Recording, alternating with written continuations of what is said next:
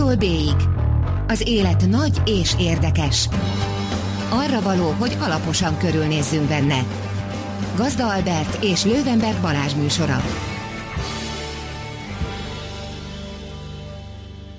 Jó napot kívánok a kedves hallgatóknak, ez itt az A-tól B-ig.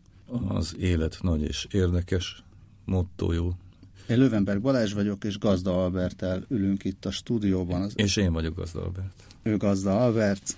Ez itt az első adás, és az első adásban rögtön egy olyan embert hívtunk meg, aki egyrészt régről ismerek, másrészt biztos, hogy az átlagnál sokkal inkább tudja, hogy az élet nagy és érdekes, mert szerteszélyen járt a világban, és nem is a legunalmasabb helyeken.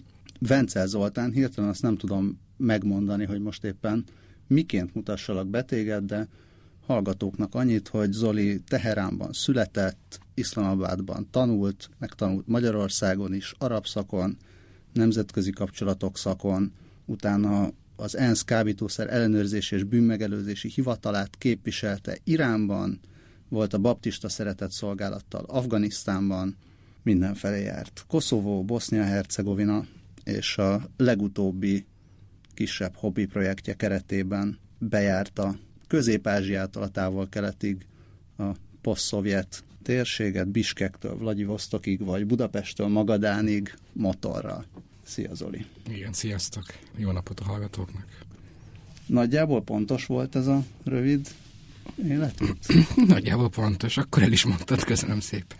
Hát akkor viszont, hallás, viszont hallásra. Kedves hallgató! Annyit itt közbevetnék, hogy ugye nem véletlenül mondjuk azt, hogy az élet nagy és érdekes, és nem a világ nagy és érdekes, mert nem utazós műsort fogunk készíteni. Most sem, meg hosszú távon sem, hanem hát igazából tényleg arról akarunk beszélni, hogy milyen nagy és szórakoztató az élet, és adott esetben még szép is.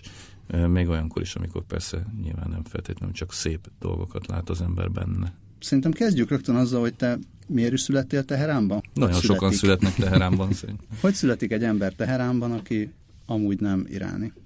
Igen, hogy születik egy magyar Teheránban, teljesen magyar szülőktől. Édesapám diplomataként dolgozott Teheránban, így a 70-es évek legelején, és ott fogantam, ott is születtem. És mennyi időt éltetek ott? Két éves koromban eljöttünk, úgyhogy abból az időszakból semmi emlékem nincs. Aztán én később visszamentem, de de gyerekkoromban sem emlékszem. Nem, is, nem ismerted már meg az utcákat?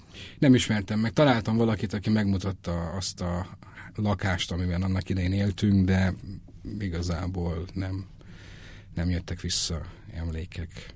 És az, hogy te aztán orientalisztikával foglalkoztál, ez mennyire, mennyire kötődik ehhez? Tehát neked aztán volt kapcsolatod ezzel a régióval?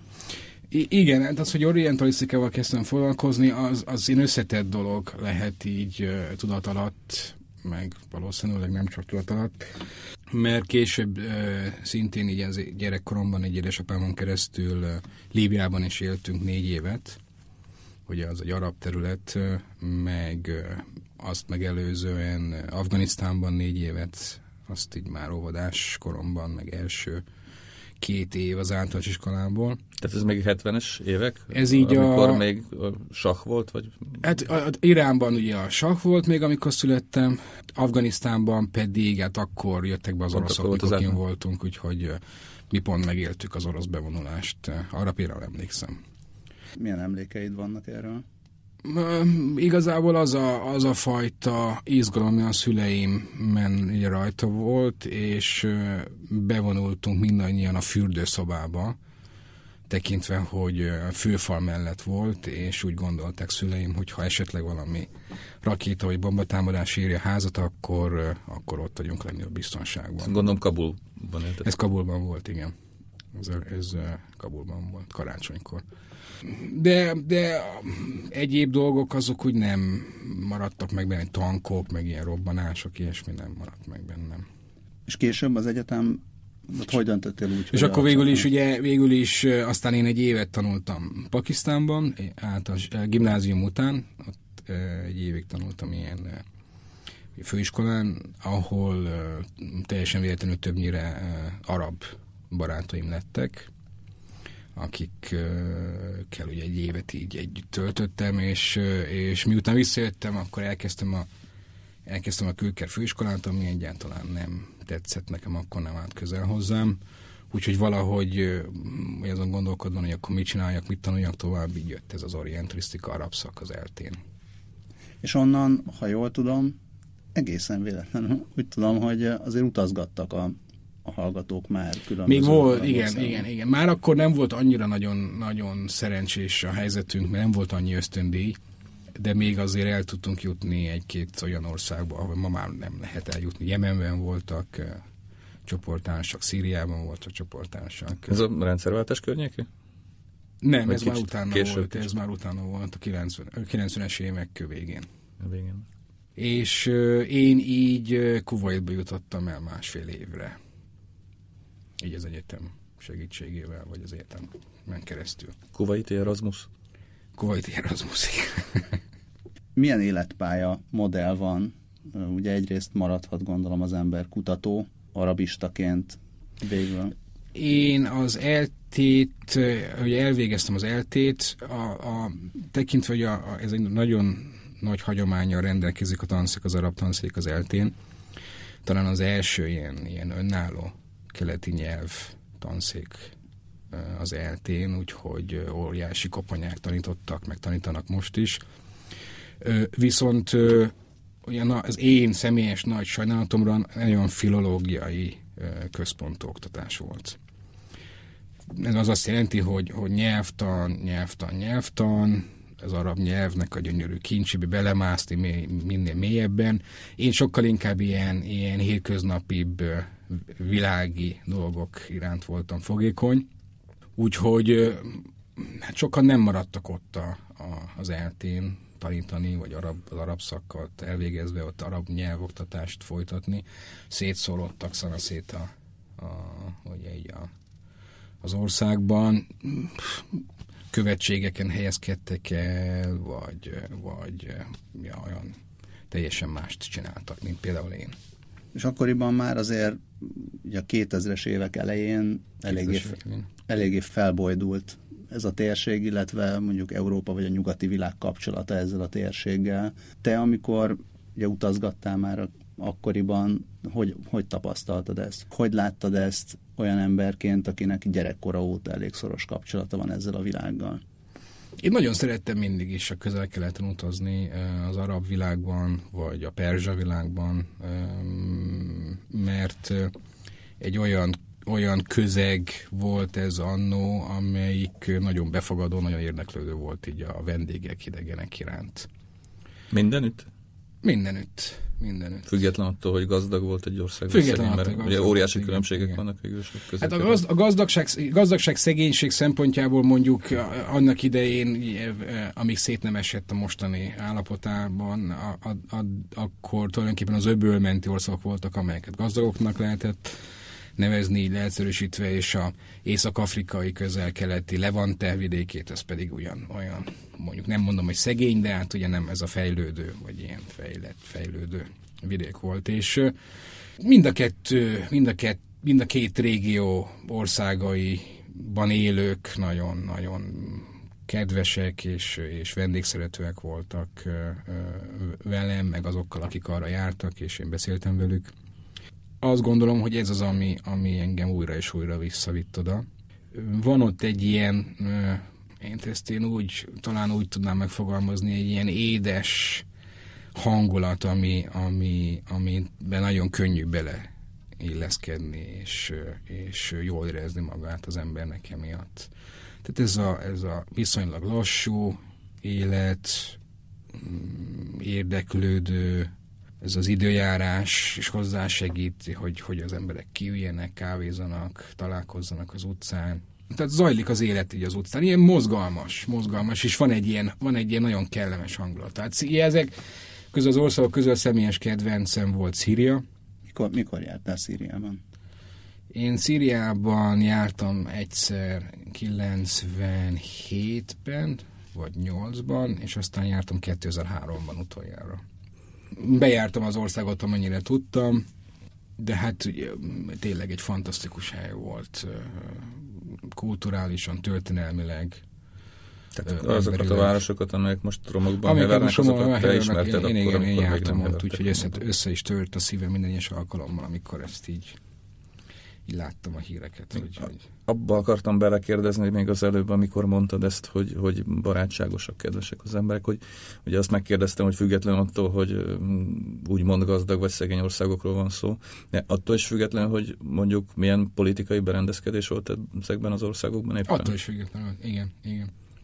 Mert azért kérdezem ezt, mert ugye bennünk közép-európaiakban, vagy a nyugati emberben ugye van egy olyan kép, hogy ezekben az országokban nem lehet élni, mármint mondjuk egy, hogy mondjam, mondom a legegyszerűbben egy diktatúrában. És nekem mondjuk Kelet-Európában is voltak olyan tapasztalataim, hogy hogy mennyire, mennyire másképpen működnek ezek az országok, mint ahogy azt innen elképzeljük.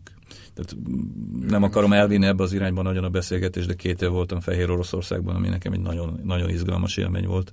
Balázs ezt már szerintem többször is hallotta tőlem, meg talán leírva is látta, hogy úgy képzeltem el, hogy ott majd tényleg szürke lesz minden, és szomorú emberek fognak ott szerencsétlenkedni az utcákon, és esik a fejükre az eső, és ehelyett az egyik legvidámabb hely volt Minsk, ahol az utóbbi években jártam. Igen, én azt, ugye most mit, mit, mi egy, mit jelent egy, egy, egy boldogság egy, egy, egy adott állampolgárai számára, azt, az, az, egy, az egy teljesen másfelé el tudja vinni a beszélgetést. Én azt gondolom, hogy, a, hogy, hogy azok az emberek, akiket nem foglalkoztatott ugye a hír, hírköznapok során, a politika nem, nem voltak esetleg ellenzékiek, vagy nem akartak több jogokat, azok, azok teljesen normálisan el tudták, el tudtak élni az életüket.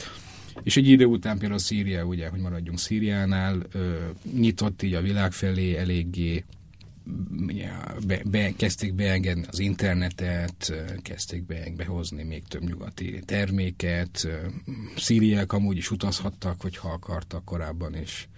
Ha jött három dologról, azt mondta nekem a szíria barátom, hogy három dologról úgy nem érdemes beszélni az emberekkel, az a, a vallás, a politika, meg a, a, az Assad család. Minden máson mehet a beszélgetés. Tehát lehet szex, szerelem, drog, alkohol, bármi. Erről háromról lehetőleg ne. Ez a kábítószer ellenőrzési móka, Iránban, ez hogy nézett ki? Tehát mentél, és akkor a mágföldeket nézegetted? Nem, hát azért ez egy kicsit így, így egyszerűbb volt. Én abban az időszakban ENSZ önkéntesként dolgoztam ott, és pont egy nehéz időszakot találtam meg, mert rengeteg programra nem bolintott rá az iráni kormány úgyhogy egy ilyen limbo állapotban vártuk, hogy aláírják a projekteinket, és akkor elkezdhessünk dolgozni. Alapvetően ugye az ENSZ ott az iráni kormánynak akart segíteni, hogy a, a, a drog politikáját tudom, nemzetközi szintre emelje. Tehát ez, ez benne volt az, hogy hogyan kezelik a drogosokat, hogyan kezelik a, a, a ezt kriminalizálják a használókat, meg azokat, akik, akik ugye ezzel kriminalisztikai szemponttól foglalkoznak milyen törvényeket kell hozni, vagy a meglévő törvényeket milyen módon lehet megváltoztatni, esetleg ilyen nemzetközi színvonalúra emelni, együttműködés más országokkal, szomszédos országokkal és Európával. Szólt arról, hogy a, hogy, hogy a bírók jogászok miként kezeljék, miként álljanak hozzá. Tehát barom érdekes projektek álltak igazából arra, vártak arra, hogy elkezdődjön a, egy ilyen komoly munka. Úgyhogy dolgoztunk mi, de, de a nagy részét akkor valahogy pont, én és három hónap volt, ugye ez, ez egy ilyen fél éves időszak, mert előtte is vártak, meg utána is vártak, hogy az iráni, iráni fél az aláírja a projekteket, és elkezdődjön az érdemi munka.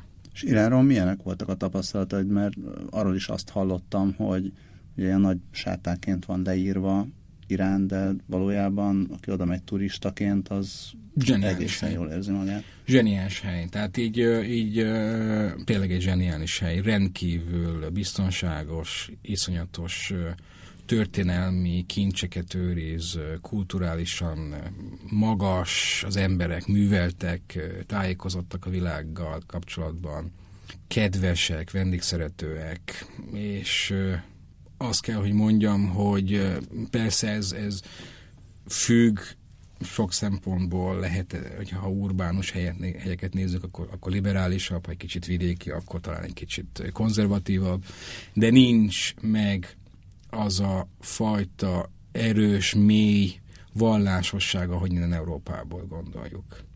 Nekem ezt egy kollégám akkor úgy mondta, hogy hát gondolják bele, hogy, hogy a perzsák, a perzsa birodalom 2500 éves. Ebből, a, a, amit ők az iszlámból kaptak, ugye az egy 1400 év, tehát ők nem a semmiből kerültek bele az iszlámba, úgyhogy, úgyhogy ők nem törölték ki azt a 2500 évet egyáltalán a közös emlékükből. Ráadásul ugye síták, ami személy, szerint, személy véleményem szerint, de hát ezzel lehet vitatkozni, ugye, hogy, hogy ez így van-e vagy nem. Van egyfajta olyan hozzáállások a világhoz, ami kicsit talán rugalmasabb, mint a, mint a szunnita, egyes, egyes szunnita irányzatok. Most dühös e-maileket fogunk kapni a szunnita hallgatóktól. Ez azért lehet. De azért mondom, erre, erre lehet forward, forwardoljuk majd. Lehet, lehet ezen vitatkozni, és, és mondom, kell is biztos. Én személy szerintem ez kicsit rugalmasabb. Érdekes hallani, hogy igazából mindenki, aki jár ezeken, vagy több időt eltölt ezekben az országokban, akár közel-keleten, akár mondjuk távolabb, a legtöbb visszajelzés az az, hogy mint hogyha mi sokkal jobban félnénk tőlük, mint, mint ők tőlünk, és van ez a fajta, ilyen nem tudunk mit kezdeni a, az idegenséggel. Hát, sokkal vagy, kevésbé ismerjük őket, nem? Biztos, hogy nem, nem ismerjük őket annyira, amennyire lehetne ismerni. Egy teljesen más uh, vallási, kulturális uh, közeg, mint, mint mondjuk az európai, de viszont nem annyira különbözik. Nem annyira különbözik. Ráadásul manapság ugye most, ahogy említetted, én most jöttem vissza, így, így mondjuk vegyük úgy, hogy Vladivostokból, és átmotoroztam fél Oroszországon, ugyanúgy néz ki, mint Európa. Én azt szoktam mondani erről, hogy Washingtonban, Budapesten és Vladivostokban is a rock hallgatnak az emberek. Igen, és, és, és ugyanazok, a, ugyanazok a, a fast fashion üzletek vannak az utcákon, ugyanazok a, ugyanazok a kávé jelek, ugye a kávézók előtt az emberek ugyanolyan, ugyanúgy öltözködnek, és, és ugye ez csak egy külsőség, tehát hogyha az beszélgetsz velük, akkor lehet, hogy az egyik mit tudom én, ez ilyen ízlésvilággal rendelkezik, hogy de, de alapvetően az érzések, a, a világról alkotott képet ugyanúgy az, hogy határozza meg, hogy mennyire ismeri, mennyire érdeklődik. És, és azt kell, hogy mondjam, hogy nagyon érdeklődőek és nyitottak. Tehát akkor azt mondod, hogy tök könnyű igazából kapcsolatot teremteni, megismerkedni igen, igen, igen. akárhol is, és nincs, nincs ez az zártság. Azt mondom, hogy nagyon könnyű megismerkedni, és, és, és megismerni, és, és beszélni emberekkel nyitottan és őszintén dolgokról. Ha elvonjuk, hogy elvonjuk a politikát, elvonjuk a, elvonjuk a, a ugye azokat a meglévő ilyen berögzült félelmeket, akkor, akkor nem találkozunk semmi mással, mint amilyenek mi vagyunk. És a hétköznapi emberek, azok ugyanúgy hétköznapi emberek Teherán utcáin is, mint mondjuk Damaszkusz utcáin voltak. Hát most már nem, de most már egy hétköznapi damaszkuszi szerintem másként nézi a világot, mint eddig nézte, de hát ez, egy, ez a háborúnak a, a, az eredménye, tehát biztos, hogy... És uh, annak idején, ugye 2001 után is voltál a térségben többször, ez ugye kiderült. Hát sőt, ugye ez Igen, a legérdekesebb tényleg. még talán az a 2006-tól 2009-ig Afganisztánban, mert ugye az ember, ahogy, vagy ahogy most itt beszélgetünk, látszólag minden olyan csodálatosan könnyű lehetne. Az afganisztáni élményeidről mesélsz egy picit? Hogy... Én nagyon szerettem Afganisztánban dolgozni, lenni igazából, és egyszer így hazajöttem egy hosszabb idő után, és akkor így, így valahogy így hirtelen elkezdett hiányozni, és akkor elkezdtem gondolkozni, mi az, ami úgy, úgy hiányzik, olyan fura volt, hogy így hiányzik, és így végigvittem magamban ilyen objektív dolgokat, és akkor rájöttem, hogy alapvetően az emberek hiányoznak. Mi volt ott a feladatod? És hol voltál pontosan? Én a Baptista Szeretett Szolgálatnak voltam a programigazgatójaként, az ő, ő afganisztáni projektjüket igazgattam, és az irodát vezettem.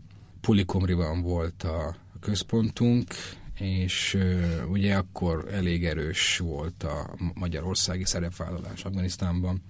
Pulikomriban volt a magyar PRT is, és akkor uh, a Baptista Szeretett Szolgálat és az Ökumenikus Szeretett Szolgálat volt az a két nagy civil szervezet, amelyeknek programjaik voltak kint az afgánokat um, segítendő nekünk egy ilyen bábanőképzés. Egy egészségügyi vonalon mozogtunk főleg, és bábanőképző programot csináltunk. És nagyon érdekes volt. Itt mi volt a híhívás?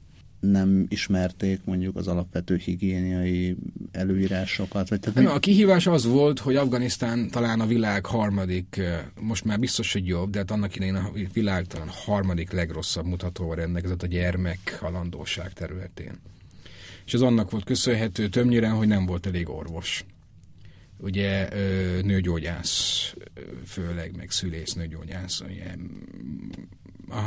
háború volt, polgárháború volt, vagy meghaltak, vagy kihaltak, vagy elmenekültek az orvosok, és az orvosképzés az egy, az egy hosszú folyamat, ugyanakkor a bábanőképzés az viszonylag rövid folyamat, és, és kétféle bábanő létezik így a nemzetközi viszonylatban, a bábanő és a közösségi bábanő. A bábanő képzés az egy éves képzés, a közösségi bábanő másfél éves képzés, annyival több, hogy több egészségügyi és nőgyógyászati tudást kapnak azok a, azok a növendékek, akik bá, közösségi bábanők lesznek. És mi közösségi bábanőket képeztünk, enyhítendő azt a hiányt, ami, ami, ami ugye, ahogy említettem, az orvos hiányt. És akkor így 11 11 afgán nőt képeztünk ki. És akkor ez úgy nézett ki, hogy egyszer csak te megérkeztél, összehívtak mindenkit a főtérre, és mondták, hogy ez itt szultán a bábanő képző? Majdnem. Tehát mondjuk ezt megelőzte egy elég komoly előkészület, ugye ahhoz, hogy ott dolgozni tudjunk, nekünk irodát kellett nyitni, regisztrálni kellett a segélyszervezetet Afganisztánban a törvényeknek megfelelően, ez elég sok időt elvett. Így az elején addig nem tudtunk praktikusan a projektre koncentrálni a helyszínen, amikor, ezt, mikor az iroda megalakult, ugye akkor azt fel kell tölteni emberekkel, és aztán megtalálni azokat a, azokat a pontokat, ahol mi be tudunk úgy csatlakozni, hogy, hogy ne ártsunk, segítsünk, és, és mondjuk, mondjuk ne üssük ki egymást már meglévő projekt hasonló, vagy, vagy, vagy hasonló projektekkel. És akkor végül sikerült megtalálni ezt a, ezt a, azokat a csatlakozási pontokat, és akkor ugye valóban úgy történt, hogy amikor megérkeztem, akkor ugye bemutatkoztam ott mindenkinek, akinek fontos volt. Ez azt jelenti, hogy a, az öregeknek, a, a súrának, akkor a vallásvezetőknek, ugye az egészségügyi vezetőknek, és akkor közösen az afgánokkal kiválasztottuk, hogy, hogy kik lehetnének azok az emberek, akik ezt elvégzik, ezt a, ezt a tanfolyamot. Kiválasztottuk a 11 hölgyet, ez egy, ez egy hosszú folyamat volt, mert meg kellett felelni mindenféle előírásoknak, férjezet legyen, ha lehet, legyen már gyereke, ugye akkor a férje meg az apja elengedje, vidékről legyen, elfogadja azt, hogy miután elvégezte a tanfolyamat, akkor visszamegy vidékre, és nem marad ott Polikomriban, vagy nem megy el azon a Kabulba, jobb állás lehetőség, vagy jobb pénz reményében. És akkor elkezdődött a helyszín kellett találni, akkor szállást a, a, a nőknek, és akkor, akkor ez így mind szépen lerendeződött, akkor elindult a program. Tehát ez, ez egy két és fél éves folyamat volt, ezért volt két és fél év a másfél év. Tehát maga a projekt az, hogy tanítani a nőket, az másfél év, és akkor minden együtt egy ilyen, egy ilyen két és fél évet vettem részt ebben, és akkor, akkor le is zárult. Milyen volt akkor ebben az időszakban, most ez nyilván egy elég általánosan hangzó kérdés, de milyen volt az élet Afganisztánban, vagy Kabulban, vagy itt? Mondjuk mennyire hmm. lehetett érezni azt, amit a hírekben láttunk ebben az időszakban is, a fegyveres konfliktusokat, a terrorcselekményeket, meg mindent. Akkor mondjuk még nem nagyon volt ugye ilyen, akkor még viszonylag és már és még volt a helyzet. Uh-huh Most már sokkal rosszabb így, így a biztonság tekintetében, megint sajnos. De így a, a 2000-es évek elején Afganisztánban volt egy ilyen optimista hangulat, hogy akkor ez itt most tényleg elindult egy olyan irányba. Tálibokat mikor is kergették rá? Kb. 2003-ban, ha jól emlékszem. Hm. Úgyhogy az egy, az egy tényleg egy jó időszak volt így a Afganisztán mondjuk így az utóbbi évek történelmében. Én, én teljesen biztonságban éreztem magam, én utaztam is egy kicsit, amennyit ugye, a munkámból kifolyólag lehetett, egy picit jártam ott a, az országot, legalábbis az északi részét nem volt akkor még annyira veszélyes civil számára. Most ugye a, a, a, PRT az teljesen másként érzékelte ezt, meg a, meg a, a hadsereg, a rendőrség másként ért. Az ő számukra is, és a mostanihoz képest sokkal békésebb volt, de hát nyilván ők, ők nagyobb cél, ők, ők inkább célpontjai voltak azoknak az elemeknek, akik mondjuk a táliboknak, vagy a de még akkor nem volt ennyire rossz. Nekem teljesen jó volt. Én nagyon jól éreztem magam, általában, általában az afgánok is szerintem békés, bék, nagyobb békében voltak, mint most. Nem halt meg ennyi civil, nem volt ennyi terrortámadás, ennyi robbantás. Volt, volt, de most sokkal több, most sokkal veszélyesebb. És akkor így lehetett érezni a, hogy mondjam, a szabadság levegőjét? Abban az, az optimizmust, igen. igen. Mert ugye ők végül is tényleg a 70-es évek közepe óta gyakorlatilag egy folyamatos veszőfutás az afganisztáni történelem. Ugye, hol kicsit, hol nagyon, de ami fantasztikus az, hogy az, a, az, a, az, az, az afgán lélek. Tehát engem az fogott meg, hogy, hogy tényleg egy 30 év ilyen totál káosz és, és, és gonosz, szörnyű helyzetből is, és mindig mosolygós szemekkel találkoztam, és olyan történeteket, hogy, hogy hát, sokat lehet belőle tanulni. Akkor én azt gondoltam, hogy, hogy, hogy, hogy legszívesebben elvinném Magyarországot Afganisztánba, és egy kicsit úgy megmutatni, hogy hogyan, milyen lélekkel lehet továbbvinni a, az életünket. Mitől, mitől lehetsz optimistább? Hogyha igen, sokkal jobb neked? Igen. Sokkal, Vagy sokkal mitől jobb, tudhatod igen. meg, hogy sokkal jobb neked? Sokkal, sokkal jobb nekünk, igen. Sokkal, sokkal jobb nekünk. El se lehet mondani, mennyivel volt. Ahhoz képest is, hogy akkor mondom, nyugosabb volt a mostanhoz képest pedig és egyszerűen mégis optimisták, mégis kedvesek, mégis mosolygósak, mégis érdeklődők, mégse lettek radikálisok. Ugye mindig az a baj, mindig az a baj, hogy, hogy és most is ez a baj, hogy van egy, van egy szűk réteg, aki, aki hangos. Van egy szűk réteg, aki hangos, és ez mindig is szűk réteg lesz, különben, különben elpusztulna az emberiség. Ugye az emberek általában nem szélsőségesek. Semmilyen irányban nem, különben, különben öngyilkos. Tehát hát ez definíció egy szerint.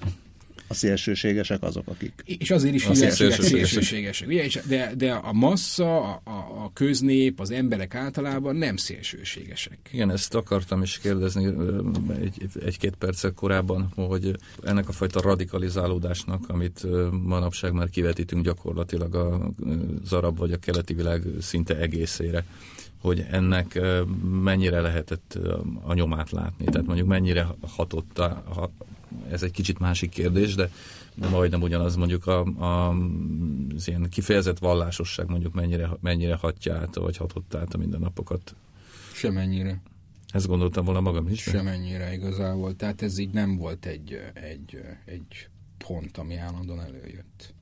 Az emberek vallásosak voltak sokkal inkább vallásosak voltak, mint mondjuk Európában, ahol ugye, ahol lehet az ember ateista, meg, meg különböző történelmi folyamatok miatt ugye eltávolodtunk nagyon az egyházaktól, ott, ott sokkal inkább a, a, az életük részét képzi az, hogy ők, hogy ők egy valláshoz tartoznak, de és ez nem, nem csaptak a kezemre, hanem a jobb kezemmel lettem, hanem a bal kezemmel, vagy, vagy azt mondtam, hogy, hogy, hogy, hogy ugye arról beszélgettünk, hogy mondjuk Jézus szerepe, mondjuk ugye nem, az egy másik dolog, hogy, hogy az egy hétköznapi ember szerintem nem ismeri a saját vallását annyira, amennyire azt gondoljuk mi, hogy ők ismerik, ugye, hogy mi sem ismerjük a saját vallásunkat hétköznapi emberként. Tehát érdekes volt arról beszélgetni, hogy, hogy mondjuk én a tanulmányaim miatt jobban ismertem az iszlámot, mint a legtöbb ember, akivel találkoztam csak így fogtam a fejemet, hogy ez a népi, hogy ezek honnan szednek ilyen dolgokat. Ilyen népi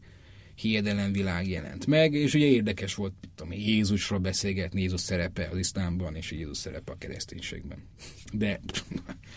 És erről mit mondanak Jézus szerepéről mondjuk az iszlámban? Hát ugye ők, ők, ők, egy, ők, egy, ők egy hétköznapi emberként tekintenek Jézusról, mint Mohamedre, aki profétaként szerepelt Mohamed előtt.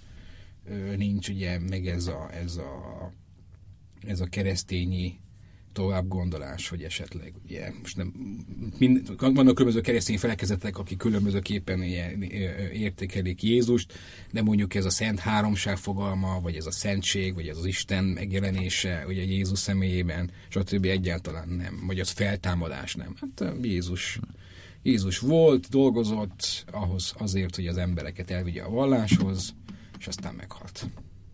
Ugyanúgy, ahogy Mohammed proféta is. De nem ellenségük? Nem, nem, egyáltalán. Sem nem, egyáltalán. Mondom, hogy ugyanúgy, mint ahogy Mohamed proféta. Tehát ugye Mohamed azért különleges, mert ő az utolsó proféta az iszlám szerint. Tehát őt már valószínűleg nem követi úgy a proféta, elhozta a végső szót. De előtte, előtte a, a kereszténységnek a figurái, meg a zsidóság figurái, ezek mind proféták voltak, ugyanúgy, mint Mohamed. Tehát Mózes, ugye az iszlám szemében egy, egy proféta volt. Aki lejött az emberek közé, ilyen hirdette Isten igéjét, vagy figyeltek rá, vagy nem.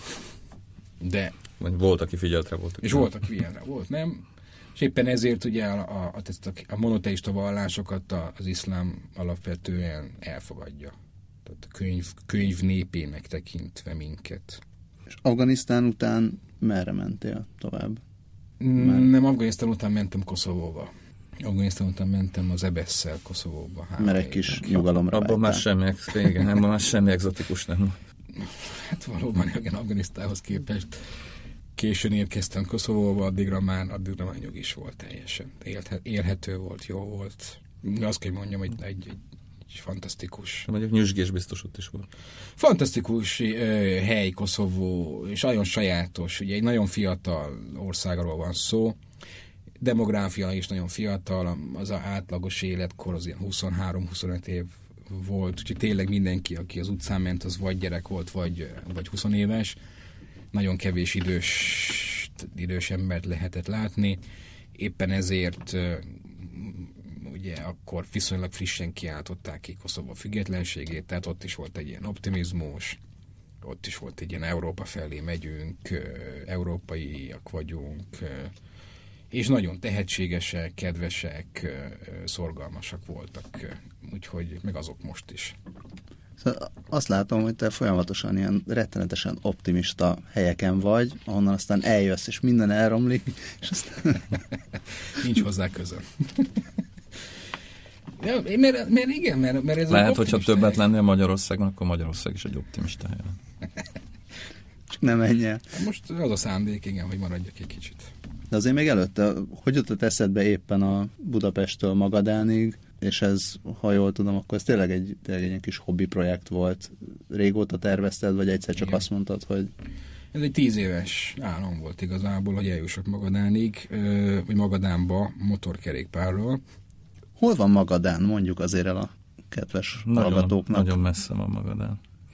Hát maga az orosz, orosz távol keleten van, körülbelül tízezer kilométer? Körül tízezer kilométer. Egy kicsit igen. közelebb, mint Nem, vagy, Budapesttől talán még köz, meg távolabb is van. Egy olyan 16 ezer lehet talán. Hát annyi talán nincsen, de nagyon sok.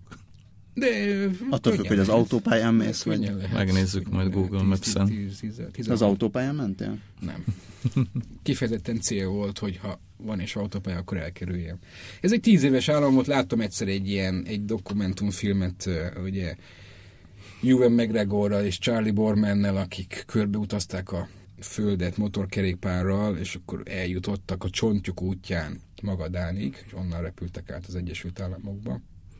Igen, Magadánról azt kell akkor elmondani, hogy a, a, az egykori szovjet lágereknek egy jelentős része Magadán környékén helyezkedett el, ami egy viszonylag hűvös és barátságtalan hely elben. Bár lehet, hogy mindjárt kiderül, hogy ott is nem, mindenki már, nagyon már kedves. És... Hűvös, de már nem barátságtalan. Tényleg, én nem, sajnos mivel a motorom az, az feladta a útközben a alattam összeesett, aztán összeraktuk, de, de nem annyira, hogy én beverjem vállalni, hogy elmegyek végig Magadánig. Úgyhogy aztán így jutottam el Vagyivosztokba. De a csontok... Ami szintén nincs közel. ami szintén nincs közel. De Magadán, és akkor szeret, igen, és akkor ez, ez inspirált arra, hogy ez, ezt a csontok útját én végigmotorozzam. Ez amikor, ez tíz év ezelőtt ez egy valami nehéz útvonal volt, most azért az orosz az orosz, oroszok nagyon sokat javítanak az útjaikon, és, és már közel nem akkor kihívás eljutni Magadánba, mint annak idején volt. Még most sem egyszerű, mert még most sem aszfaltozott úton halad az ember, hanem egy ilyen murvás úton többnyire, de már van híd, ami mondjuk, hogyha elmossa az eső, mint idén például elmosta a hidat, úgyhogy több motoros kolléga kisebb hajókkal kell, hogy átkeljen a folyón. Hát meg eszi is az aszfaltot a fagy, már ahol van. Az volt, a nehéz, az volt azért volt nehéz építeni, de ezt most már megoldották, mert, mert ugye, hogy a, a, a permafrost miatt. De most így egész föl vannak emelve ezek a ezek az, a, tehát azok az aszfaltozott részek, amiket én motoroztam ott a csontok útján, az alsó részén, az, azok így föl vannak emelve, tehát ilyen egész magas, és gondolom rá, tehát ráhúztak több réteg, tudom, követ, stb., és arra építették rá az utat. Ezt a csontok útját meséljük el szerintem a hallgatóknak, hogy pontosan. Azért hívják csontok útjának, mert, mert a lágerben élők építették, és hogyha tehát ugye, ha meghaltak az útépítések során, akkor nagyon-nagyon sokan nem foglalkoztak ezzel, hogy most ők meghaltak, hanem egyszerűen leaszfaltoz, hát nem aszfaltozták, le, leásták őket, vagy, vagy lehengeret. Igen, és, és, tehát ez egy, az emberi történelem egy borzasztó szakasza. És, és, és ahogy, ahogy ott, ott jár az ember tényleg érzés, hogy, hogy ott élni, dolgozni mai napig is borzasztó nehéz lehet, borzasztó nehéz, mert télen eszméletlen hideg van, nyáron eszméletlen meleg van, rengeteg bogár, szúnyog, engem megcsipett úgy, hogy teljesen bevagadta, pedig tényleg egy másodpercre megálltunk, úgyhogy nem, fél szemmel nem láttam. Tehát így tényleg azonnal, azonnal millió bogár körbe az Tehát így, így, így, így szinte lehetetlen ott nyugodtan lenni, és mégis élnek ott emberek, mégis túlélték szerencsére, nagyon kemény lehetett. Turizmus mennyire van ott kiépítve, vagy a turisták fogadnak? Te azért ott egy turista vagy. Én turista van. voltam. Oroszok, oroszok azok, orosz motorosok egyre inkább szeretik, felfedezték most Magadánt maguknak, elég sok orosz motorossal találkoztam, elég sok európai motorossal is, meglepő módon. Mert ez, ez, egy, ilyen, ez egy ilyen kihívás, tehát oda eljutni motorral, Európából, Moszkvából egy kihívás. Nem, Vladivostokban még vannak sokan, nem? Mármint, hogy úgy értve, hogy sok turista van Vladivostokban, Vladivostok meg, meg főleg bevásárló turizmus az, is elég jelentős. Igen, az teljesen turisztikai. Tehát ott, ott kínaiak, japánok, koreaiak. Mit vásárolnak be Vladivostokban? Nem tudom. Hát mi, mi, minden, hát gyakorlatilag tök közel van minden három ország. Nem tudom, mit vásárolnak, azt nem kérdeztem, de de... És nem mondtad, hogy bevásárló turizmus, hát azt hittem, hogy nem, hát ilyen oda tudsz egy jó helyet, nem, nem, nem, hát csak nem, hanem ilyen nagyon komoly határmenti kereskedés van. Tehát most fogalmam sincs egyébként, egyébként, hogy mit. Tehát azt tudom, hogy a, az ukrán-magyar határon a, benzinnek a kereslete, vagy mi, vagy mozgása, de hogy ott mi van pontosan, azt nem tudom. Csak uh, láttam ilyen, ilyen filmeket, meg olvastam cikkeket arról, hogy tényleg elképesztően sokan uh, jönnek, jönnek, mennek, különösen a kínaiak, meg, de a japánok is. Még most ráadásul ugye, hogy a, a Rubel így le, leértéktelenedett, így elég olcsó is lett így kínaiak számára, úgyhogy most nagyon sok kínai van. Ez érdekes egyébként megfigyelni, hogy az orosz-kínai határ mentén, ugye az orosz oldalon, hát azért elég szerény a, hogy, hogy mondják ezt, népsűrűség, és ugyanott a kínai oldal, az viszont már tele van, tehát tele van nagy, nagy, nagy városokkal meg minden. Ugye ez az egyik alapja annak a, az állandóan visszatérő poénnak, hogy hát az orosz távol-keletet előbb-utóbb úgyis elfoglalják a kínaiak. De ennek van, van is valami alapja, tehát nem tologatják ott a Nem nagyon van. Nem, nem nagyon csak egy vicc, hát lehet, hogy, hogy szeretnék, de nem, nem nagyon merül ez fel. Van, vannak a, ugye az Amuron vannak ilyen vitatott holtartozású szigetek, azt hiszem több is. De azért nem szoktak mostanában veszekedni ezen, mármint fegyveresen lakhatóság szempontjából nem tudom milyen, ugye, ott, Kína, de, de az viszont tényleg megdöbbentő, hogy, hogy orosz, tehát az a rész Oroszországot Szibériában szinte kilométerenként változik. Tehát rengeteg ilyen mikroklíma jelenik meg, ilyen kis, ilyen kis zsebek, amelyik, amelyeken az ember átmegy, hogy hol hidegebb, hol melegebb. Ugye, és azért ez, ez éjszakabbra van ott. Tehát a távolságokat nem olyan, mint, mint mondjuk, mondjuk Szlovákia, hogy itt a határon, és akkor gyakorlatilag ugyanaz a, hát ez a klíma Szlovákiában is, mint Magyarországon, azért itt azért több száz kilométer. Hát csak a Bajkától van Magadánig, vagy mennyi? 3000 kilométer, vagy négy? Hát mondjuk a Bajkál északi csücskétől Magadán az egy 3600 kilométer. Tehát még az több, mint Európa. Uh-huh. Végül is. Végül is, igen. Igen. Azért mondom, hogy nagyon érdekes, hogy azért ez egy óriási terület és óriási, óriási erdők, meg, meg, meg hegyek, meg puszták váltakoznak, és különböző típusú hiedelemvilága rendelkező emberek. Számomra egy csodálatos élmény volt látni azt is, hogy szembesülni pontosabban az, hogy Oroszország sem ugye az, amiről mi, vagy én elképzeltem, hogy Moszkva, vagy Szentpétervár, és akkor ugye idézőjelbe teszem, fehér emberek futkároznak, hanem ott azért egy óriási, ez egy óriási ország, és, és, és, és különböző nyelvek, kultúrák találkozása. Van egy sztorim a távolságokról, ezt elmesélem gyorsan, rövid. Barátom, amikor elvitték katonának, még 80-as évek, és szovjet katonának behívták, ugye Kárpátaljáról, és ott soha nem lehetett tudni, hogy mi a végcél. Legfeljebb ugye menet közben hogyha ügyes volt az ember, akkor ki tudta deríteni, hogy hol köt ki, de egyébként nem lehetett tudni. És elmentek vonattal Moszkváig, ugye másfél nap alatt, és akkor ott mondták nekik, hogy most néhány óra szabadság, vagy néhány órára még jöhettek, mehettek, és aztán majd megyünk tovább. Ezt kérdezték, hogy hova, és akkor mondták nekik, hogy 6 óra Moszkvától. És akkor föl is adott egy képeslapot a szülőknek, hogy 6 óra Moszkvától nem, nem, lesz, nem leszek messze és aztán hetekig nem jött levél, meg semmi, aztán végül megjött Norilskból. Ez ugye messze a sarkörön túl van a híres alumínium, meg nikkel, azt hiszem nikkel központ. Hát repülővel volt 6 óra Moszkvától, és, és elég messze van, és nagyon hideg van, és hát évente 10 hónapon át, vagy 9 hónapon át van sötét. Az ugye még Magadántól is lényegesen északabbra van. Igen, igen, igen, eh, igen. Közelebb, mármint hogy kelet-nyugat irányban közelebb, viszont északabbra. Azt, azt hiszem, hogy az a legnagyobb eh, százezer lakos fölötti város, ami mármint a legészakibb legnagyobb. Van ennek értelme? A legészakibb legnagyobb? A legészakibb legnagyobb. A legnagyobbak közül a legészakibb, és a legészakibbak közül a igen. legnagyobb. Hát ugye a permafrost természetesen ott is. Mi lesz a következő projekt? Mész Irakba esetleg? Nem tudom, hogy ott voltál. Nem, nem, sajnos nem tudtam. Nem tudtam eljutni Irakba még így a háború előtt, úgyhogy szerintem oda most... Most egy darabig. Ő esetleg Kurdisztán, az, az bejárható, ott van is egy barát, aki dolgozik, úgyhogy lehet, hogy őt meglátogatom majd szeptemberben. Beálltad a... Mint a tör- török oldalon? Bécsből közvetlen, nem, iraki Kurdisztán. Iraki? De Bécsből közvetlen járat van, úgyhogy Tényleg? teljesen élhető. De jár a török budget is, ez a Pegasus is, úgyhogy Isztambulon keresztül. Erbil. És vannak még olyan kapcsolatok, barátok, akik megmaradtak, mondjuk akár Szíriából? Van, akár van egy pár, igen, van egy pár, nem sok, de van egy pár. Van egy szíriai barátom, aki, aki, aki ott ragadt. Ott ragadt Szíriában, és, és egy időben... Mit, mit mond? Semmi jót. Semmi jót. Ugye szeretett volna ő is valahogy eljönni, de, de, de nem volt annyi pénze, még nem mert a gyerekeit megkocká, gyereke megkockáztatni, hogy ő most valahogy akkor eljusson, hogy, hogy, hajóra szálljon, vagy ilyesmi. A nővére, azt mondta a nővére, az már Németországban van.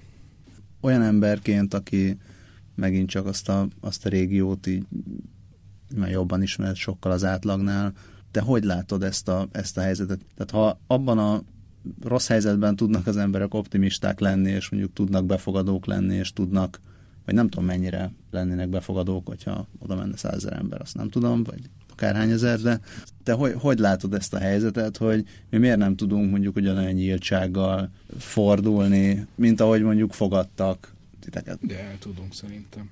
Alapvetően tudunk. Az a kérdés, hogy hogyan közelítjük meg. Egyébként pedig, egyébként pedig azért van rá példa, hogy, hogy ők hogyan viszonyultak egy nagy tömegű európai csoporthoz, és mondjuk eltekintve a, ennek megint a politikai ö, részét, ugye hát a keresztes hadjáratok során nagyon sok európai került oda, azon, amellett, hogy ez egy, ugye ennek, ennek volt egy, volt egy, volt egy konfliktus, amellett rengetegen kezdtek hirtelen élni Jeruzsálemben például, ugye, akik eddig nem éltek ott, és teljesen ugye, keresztény kultúrkörből származnak, és, és teljesen jól megfértek egymással. Úgyhogy ilyen, ilyen, ilyen arab szakon azért olvastam ilyen korabeli leírásokat az arabok részéről, és, és ott inkább a, a kuriózum meg az érdekességeket vonták, vagy emelték ki, nem azt, hogy jöttek, és akkor itt elfoglal, el akarnak minket foglalni, meg, meg le akarnak minket igázni összetett a kérdés, természetesen ugye ennek, ennek én nem tudom máshonnan megközelíteni, mint, mint az emberi oldaláról. Tehát itt, itt egyfelől, egyfelől értve a, a bizonytalanságot, meg a félelmet, és tapasztalva azokat a kiemelt ilyen eseteket, amik mostanában is történnek Európában, de én félek attól, én félnék attól, hogy, hogy fekete-fehérként ábrázoljam, és, és ne tegyek bele némi árnyalatot, úgyhogy gondolom ez egy hosszabb beszélgetés, és lehet ez, erről folytatni. Én személy szerint én, én nem félek attól, hogy itt valaha annyian lennének, vagy olyan sokan jönnének, akkor se, hogyha megnyílnak a zsilipek, amik sosem fognak, de de itt, itt mindig is, mindig is szerintem az európai kultúra annyira erős lesz, hogy ha bármit is jelent az, hogy európai kultúra, mert azért mi is eltávolodtunk attól a kultúrá, különböző kultúráktól, amik, amik így a történelem, európai történelem során azért itt nem csak keresztény kultúra volt, hanem itt volt ugye, meg meg, meg angol száz, meg frank, meg mit tudom én, tehát és mondjuk a demokrácia export csődjéről is beszélhettünk volna egyébként, de ez meg már majd legközelebb. messzire visz. Még ajánlott olvasmányként a keresztes háborúk arab szemmel, ha jól emlékszem, van egy ilyen Volt könyv is. Mert igen, Amin Malufnak a mindenki keresse meg, ez elég érdekes, és látókört szélesíti, legalább annyira, mint hogyha utazgatnánk. Hova lehet most utazgatni? Egy nagyon rövid. Ez legalább annyira talán az, az arab világban, vagy az iszlám világban, vagy Igen. melyik? Igen. Hát az iszlám világban nagyon sok helyre lehet utazni, ugye Dél-Kelet-Ázsiának a nagy része az ugye Malázia, Indonézia, oda simán el lehet utazni. Ba- Bangladesben mondjuk talán oda is el lehet utazni végül is, mondjuk nem a legkellemesebb. El lehet utazni Iránba, nagyon tudom ajánlani. Észak-Afrikában el lehet utazni, ugye Ma- Marokkóba, Tunéziába is, Egyiptomba is igazából. Én Marokkóba szeretném, valamiért a Tangerbe szeretnék utazni mindenképpen. el lehet menni uh, Izrael és Palesztina, teljesen járható. Na hát az utazási rovatot hallották. Azt hiszem, hogy akkor az első műsorunkat most befejezzük. Köszönjük a kedves hallgatóknak, hogy hallgattak bennünket, Köszönjük Vence Zoltánnak, hogy eljött hozzánk. és Köszönöm. őt is hallgathatták a kedves hallgatók. Mi szombatonként leszünk, Így ugyanitt, Így van. Következő szombaton minden bizonyal megint leszünk, 7-től 8-ig. 7-től 8-ig. Aki nem bírja ki két szombat között, az pedig a kast.hu oldalon a három kérdés podcastot hallgathatja, szintén Gazda Albertel és velem. vendég nélkül csak ketten okoskodunk. Lehet, hogy ezután, hogy vendéges műsort is csinálunk, tök unalmas lesz a vendégtelen műsorunk a podcaston. Még egyszer köszönjük. Mindenkinek Én csodálatos köszönöm. estét. Viszont hallásra. Viszont hallásra. Ától B-ig. Az élet nagy és érdekes. Arra való, hogy alaposan körülnézzünk benne. Gazda Albert és Lővenberg Balázs műsora.